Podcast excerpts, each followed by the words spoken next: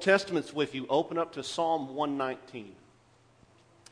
Psalm 119, that's where we're going to get started this morning. Appreciate the opportunity to be back with you. Always a blessing to be here in Mount Pleasant, see Leon and Alma, get to spend some time with Drew. He and I went to Stephen F. together, shared a house together with a few other guys for a year. Had some really good memories. Very, very thankful to be here we know the Old Testament passage, pride goeth before the fall.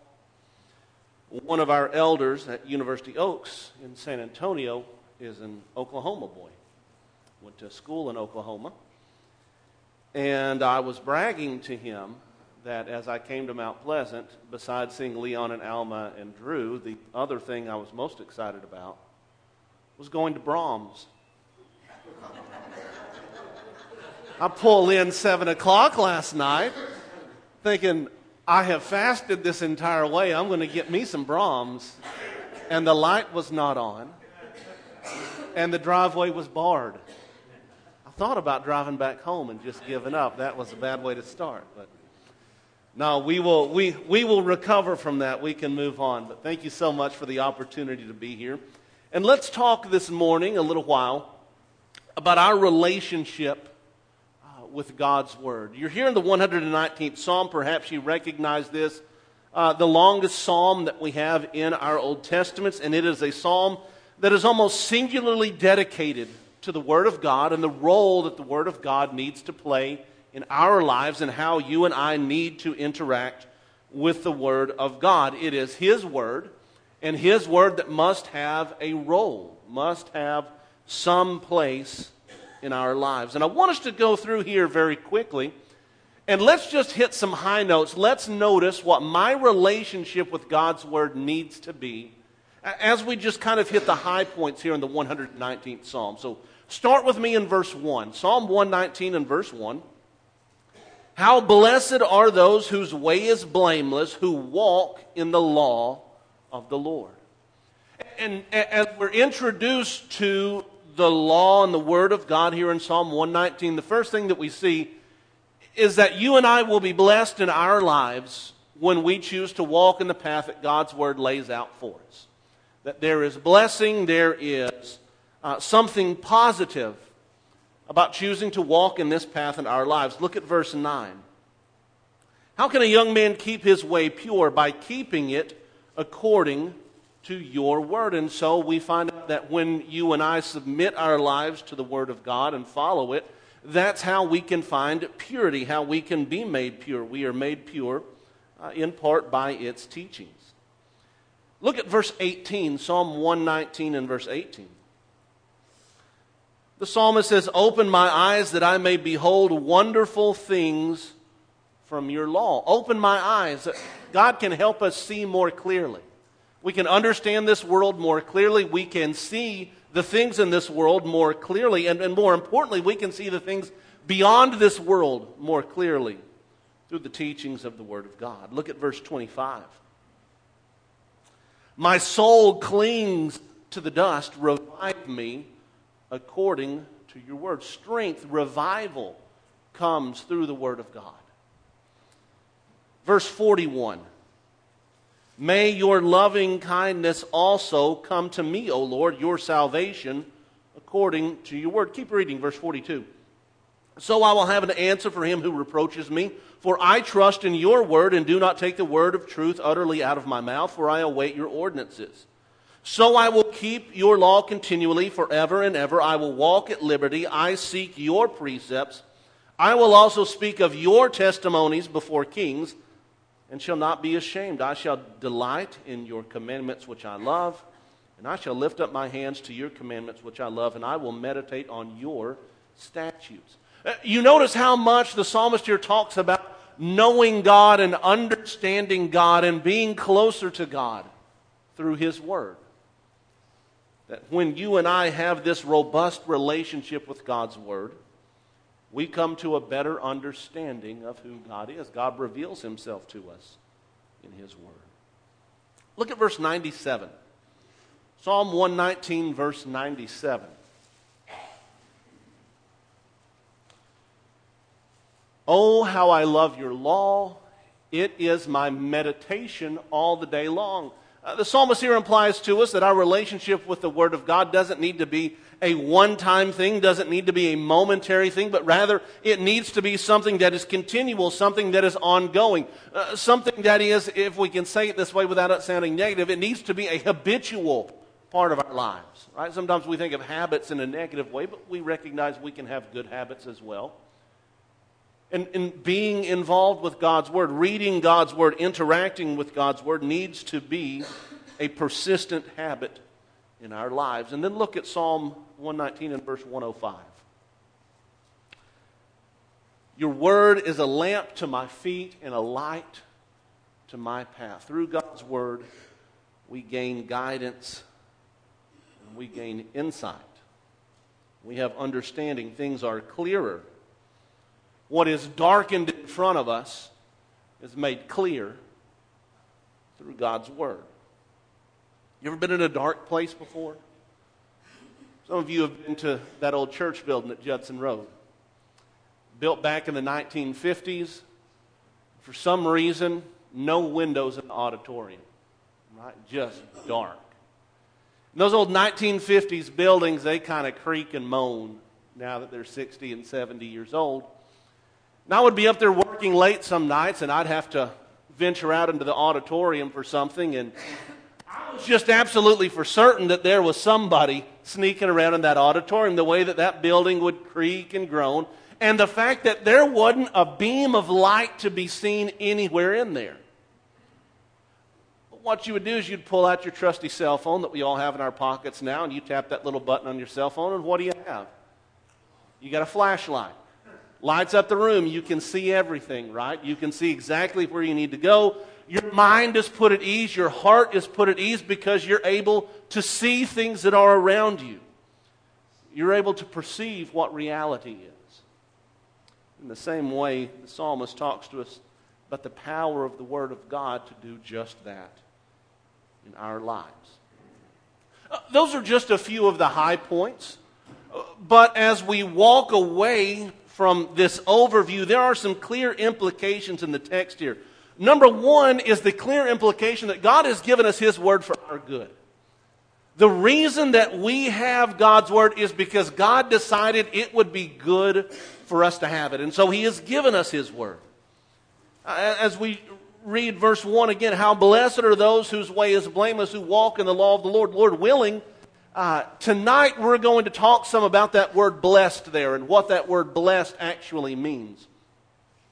But suffice it to say right now that what that word communicates to us is the reality that God sees us in need of His Word and has given us His Word solely for our benefit. He knows what we need and He has given us just exactly what we need in His Word. Going along with that, the, clear, the second clear implication is this, is that you and I are able to understand God's Word for ourselves. You and I, as we pick up God's Word and interact with it, you and I are able to understand God's Word for ourselves.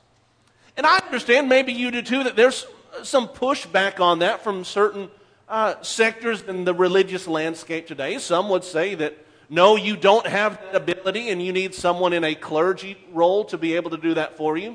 Uh, some would just scratch their heads and say, I, I know folks say that, but do we really? I mean, it's so confusing sometimes. I mean, have you ever sat down and tried to read through the book of Revelation and understand it?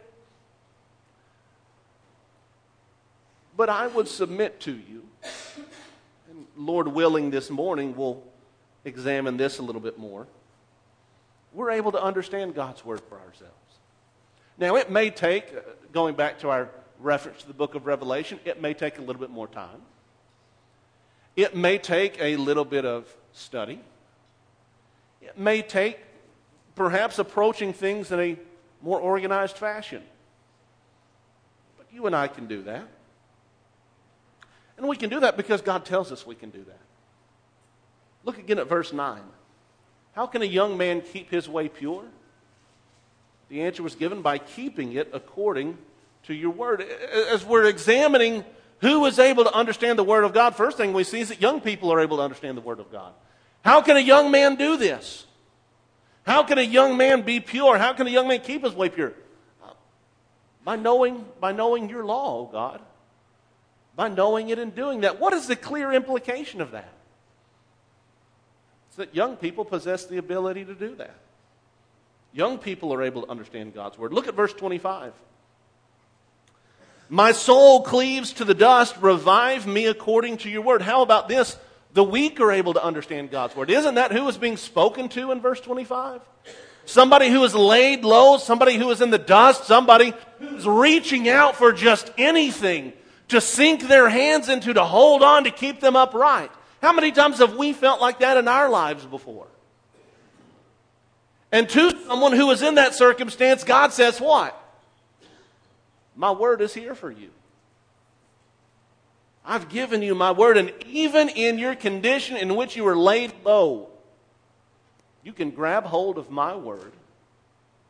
You can find guidance through it. You can find surety through it. You can stand. You can understand. Look at verse 104.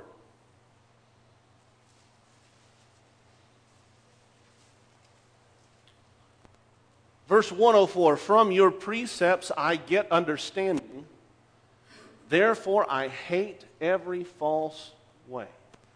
Through your precepts I get what? Understanding.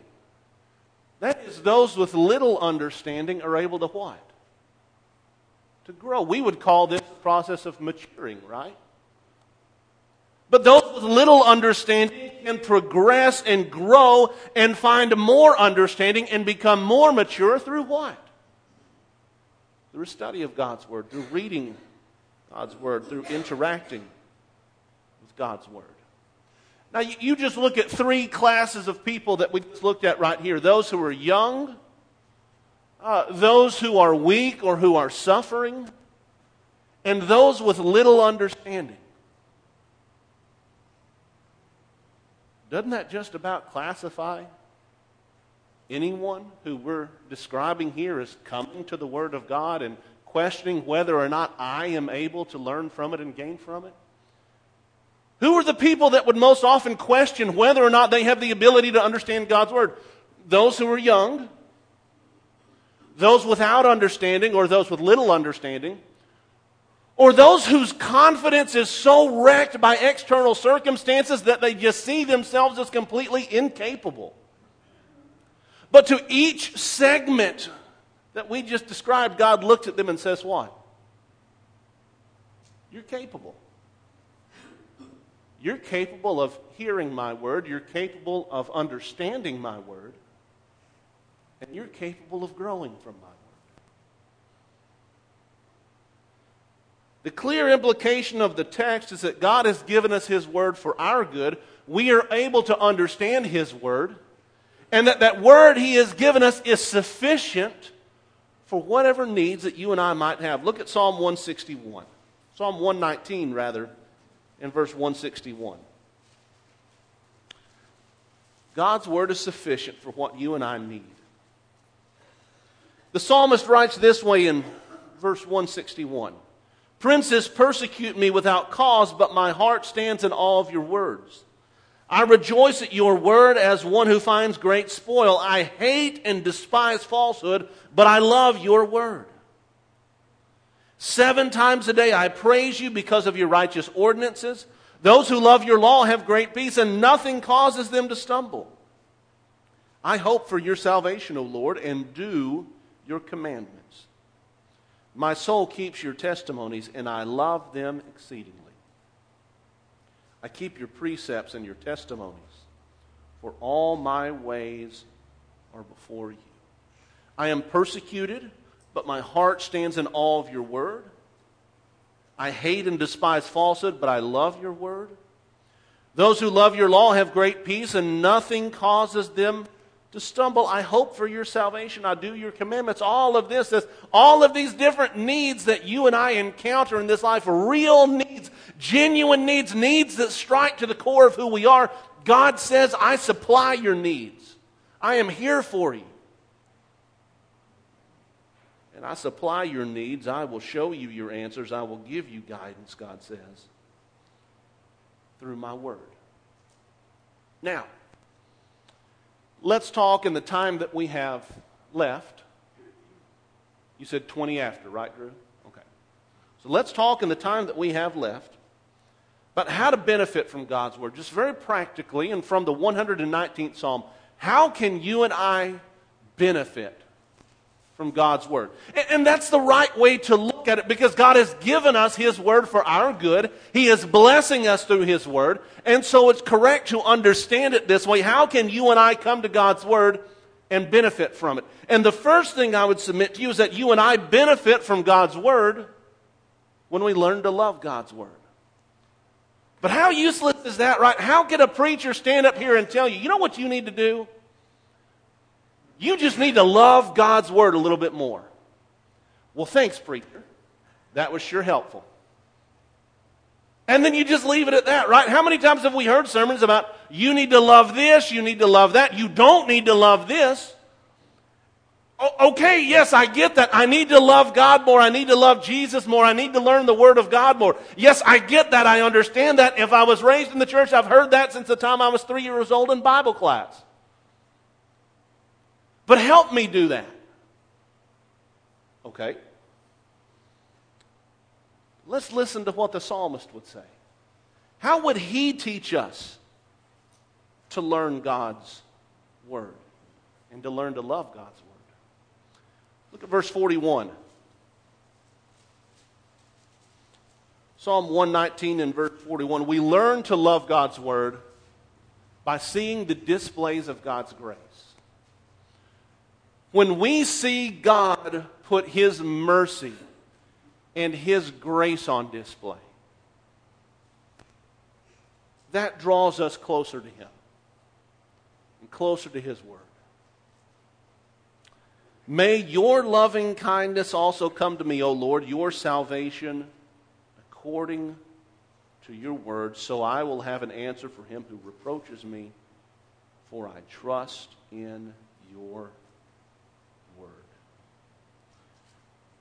Your loving kindnesses, verse 41, your grace. When, when you and I see God's grace on display, when we can see that God is gracious all throughout His Word to all sorts of different people, shouldn't that communicate to us that if God is willing to be gracious to them, that He's willing to be gracious to me too? That He offers grace to me as well. Look at verse 97.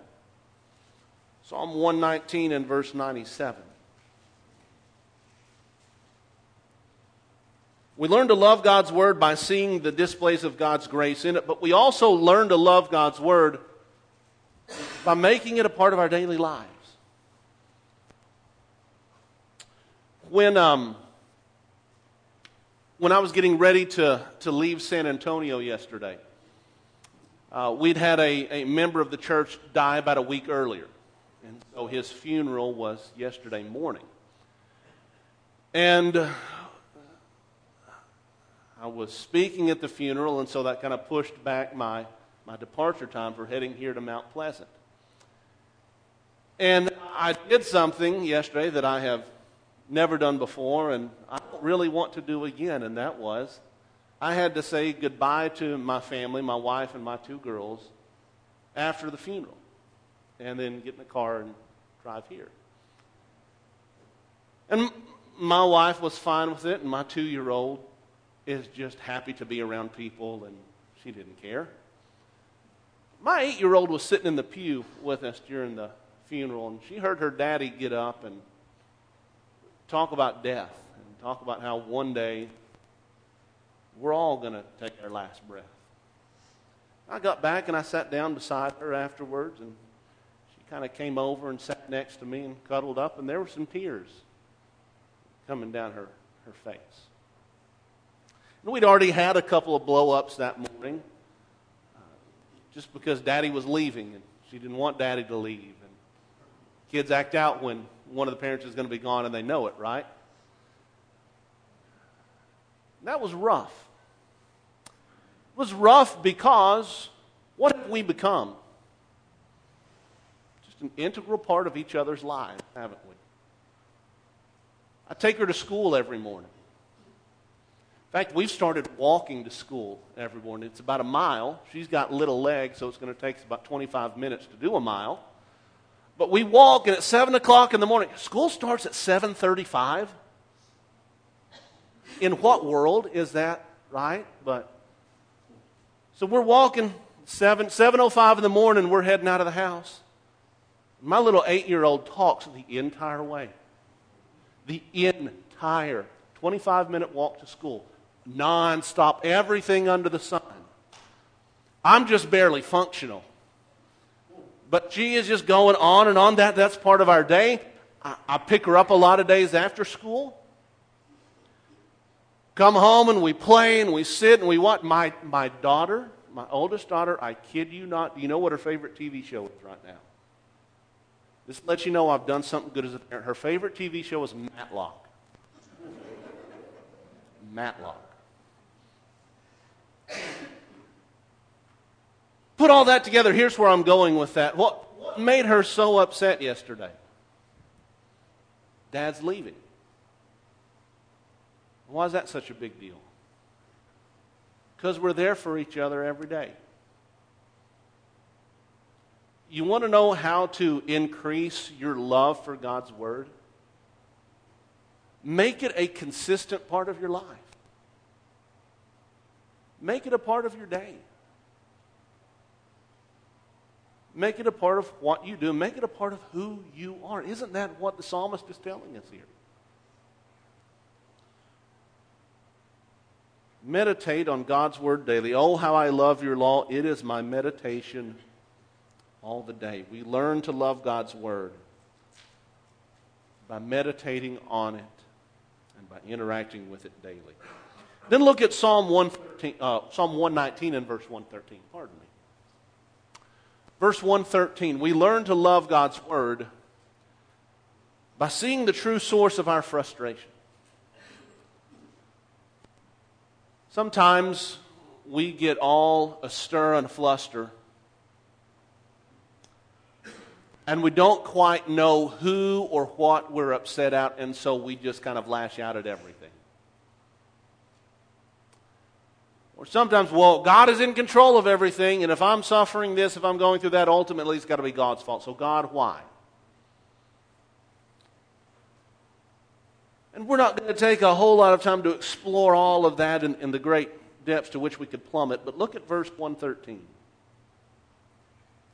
where the psalmist simply says, I hate those who are double minded, but I love your law. The contrast here I hate those who are double minded but I love your law. The implication being what? God's law is not double minded, it's not hypocritical, it's not inconsistent, like some people are. So much of our suffering is often due to bad decisions of others. And we might suffer innocently because of the bad decisions, the poor decisions, the selfish decisions of others. But God is not like that, and His law is not like that. And when we, through His Word, are able to see things more clearly, to perceive the world around us more accurately, what we see as the true source of our frustration many times then is not God, but it's people who misuse what God has graciously given to us. We learn to love God's Word by seeing His grace by making His Word a part of our daily lives and by seeing through His Word the true source of our frustration. But we also learn to benefit from God's Word by reading God's Word in difficult times. Look at Psalm 119 and verse 25. Now, how difficult is this? Right? Uh, think about when you're in difficult times. Think about when you're angry. Think, think about when your temper is raring. Think about when you're brought low. Think about when you're despondent. Think about when sorrow just crashes into you like wave after wave after wave, hitting the rocks on a coast. I don't know about you, but, but for me, I mean, my, my wife and I have never, ever, ever had an argument. Did you just laugh, Sister Alma? Never had, had an argument. Well, we have. And when we come out of those arguments, the last thing that I want to do is sit down and read anything. Right? I might want to go outside and start putting nails in a fence or something. Or go punch a punching bag.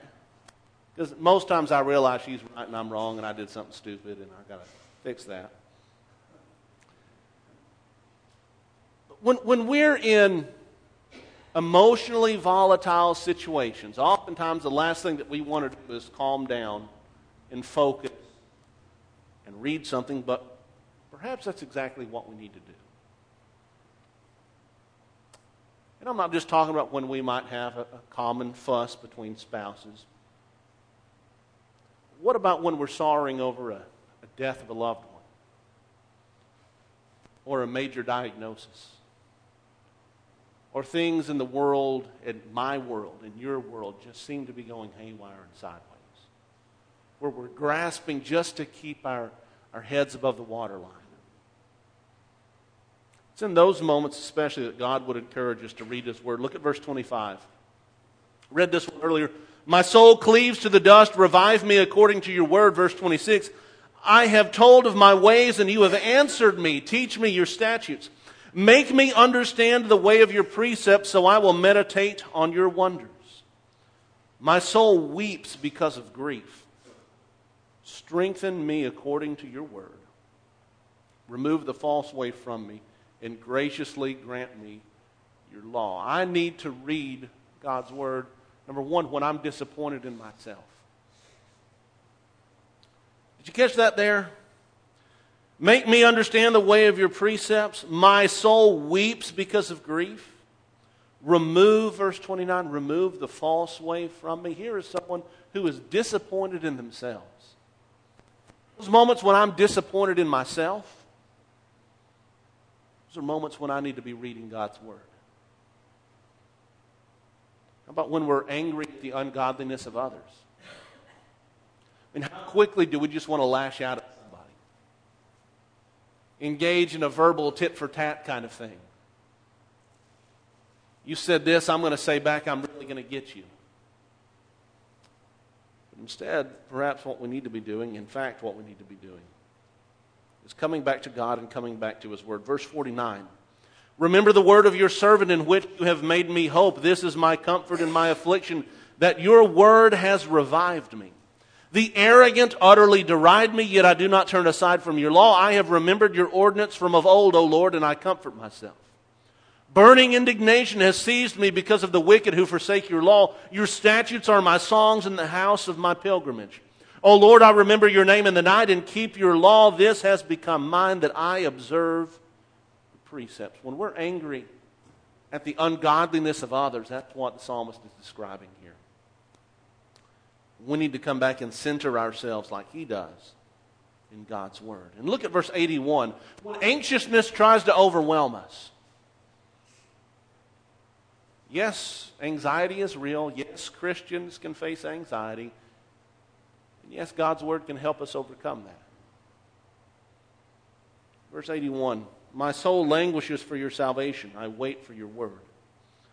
My eyes fail with longing for your word while I say, When will you comfort me? Though I have become like a wineskin in the smoke, I do not forget your statutes.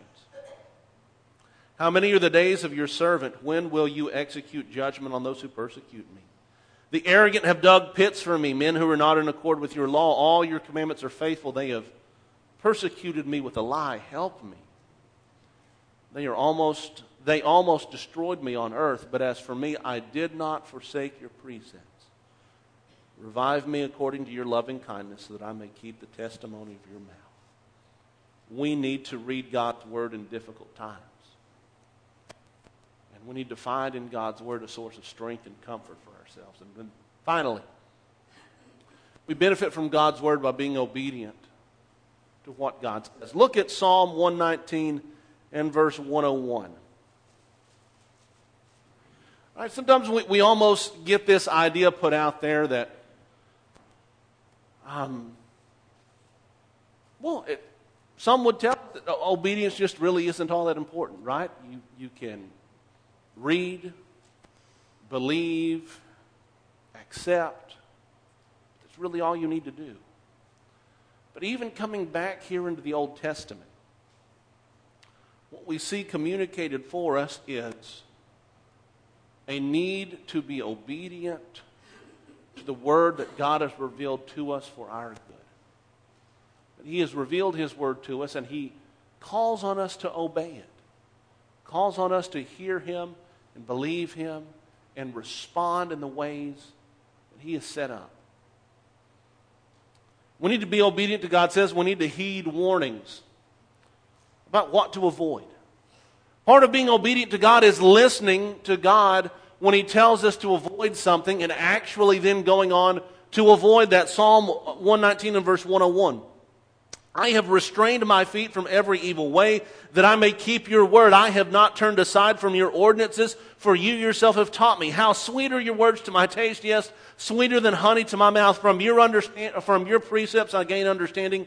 Therefore, I hate every false way. I come to hate every false way because, God, you have told me to avoid that, to walk away from it, to turn from it. You have in your word restrained my feet from every evil way. If we're going to be obedient to God, we need to heed warnings that He gives us about what to avoid. Look at verse 80. Verse 80. We need to be obedient to God's word by seeking to be blameless. May my heart be blameless in your statutes so that I will not be ashamed.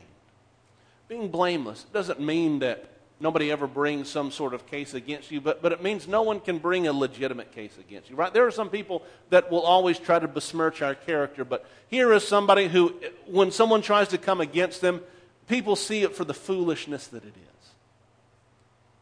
It's the kind of life we need to live, a life of integrity, an upstanding life. That's what God calls us to live. And then look at the very last verse, Psalm 119. We need to be obedient to what God says, and God tells us to not forget Him. Very last verse I have gone astray like a lost sheep. Seek your servant, for I do not forget your commandments. God has given us His word for our good. But that word doesn't do any good for us if we don't hear it and if we don't respond to it the way that He calls us to. What does God say here? Don't forget me. But how would we forget God? The very last phrase there do not forget my commandments. You and I forget God when we forget His commandments. If we want to gain the benefit from God's word that God intends for us, we need to be obedient to what he says. We need to avoid what he tells us to avoid. We need to seek to be blameless. And we need to make sure we don't forget him. Thanks for your attention this morning.